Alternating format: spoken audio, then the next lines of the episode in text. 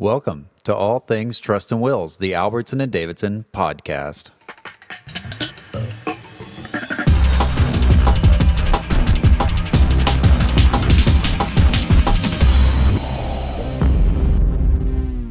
This is Keith Davidson. Thank you for joining us for another episode of All Things Trust and Wills. Today we're talking about the top five things you must know about your California undue influence claim.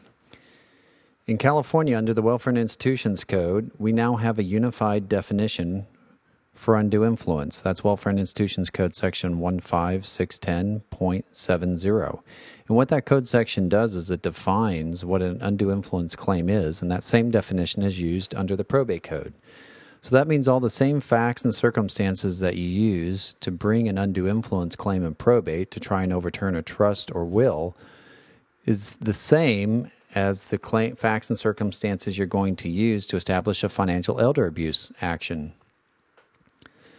So now, most trust and will cases also will support a financial elder abuse claim. And with financial elder abuse under the Welfare and Institutions Code, we're entitled to things like a jury trial, punitive damages, and an award of attorney's fees. None of those things are available when you're doing a trust or will contest.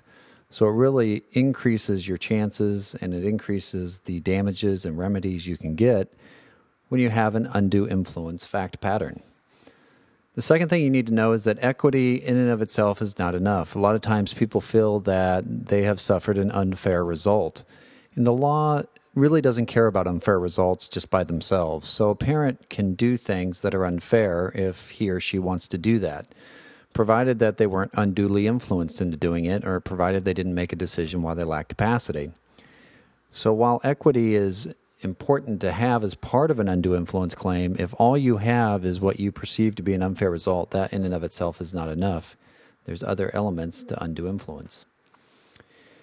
Number three, you actually can shift the burden of proof on an undue influence claim. And what that does is it requires the wrongdoer to have to prove an absence of undue influence, which can be very difficult to prove.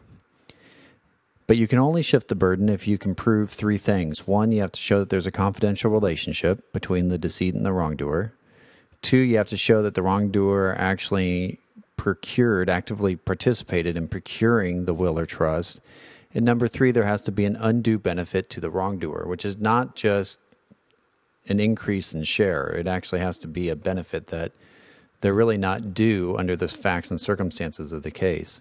If you have those three elements, you can shift the burden to the wrongdoer to have to disprove undue influence, which can be a real advantage in trying to establish your undue influence claim. Number four, you still need a weakened mental state. So if you're going to go into court on an undue influence claim, the first element is a weakened state of mind. You have to have somebody who is susceptible to undue influence. And that means that you're going to have to look at the medical records you're going to have to hire a medical expert to testify as to whether or not somebody is susceptible to undue influence. And if you don't have that element, if you don't have that expert, then you're going to miss the first requirement for undue influence. So you really have to keep your eye on the ball of finding and then proving in court a weakened mental state that makes somebody susceptible to undue influence. It doesn't have to be full blown lack of capacity, by the way. It simply has to be somebody who has a weakened mental state, which would require, which would cause them to be susceptible to undue influence.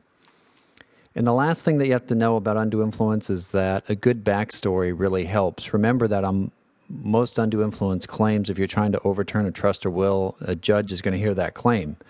Or if you're going in under financial elder abuse, a jury is going to hear that claim. Either way, whether it's a judge or a jury, people want to right a wrong. And if you do not have a backstory that sounds like something wrong happened, then the chances of you winning your undue influence claim go down substantially.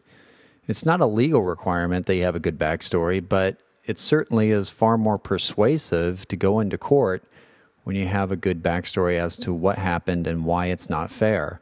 So, for example, in a lot of undue influence cases, you'll have somebody who's like a friend who cozies up to an elder person and then they start taking care of their finances and they start doing their shopping and they start to move in on the elder and write checks for them.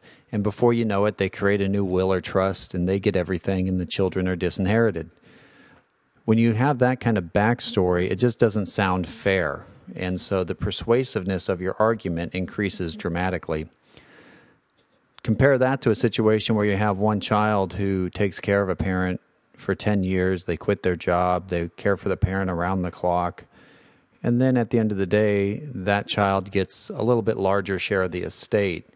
That's not as compelling of a backstory because it hmm. seems to make sense that a parent would benefit somebody who took care of them around the clock for 10 years. So, those are just two extreme examples. Yours might be something completely different. But keep in mind that the better backstory you have to show that what happened just doesn't sound right, the more persuasive your case is going to be. For information about this and many other trust and will topics, please see our website at aldavlaw.com. That's A L D A V law.com. Thank you for listening to All Things Trust and Wills.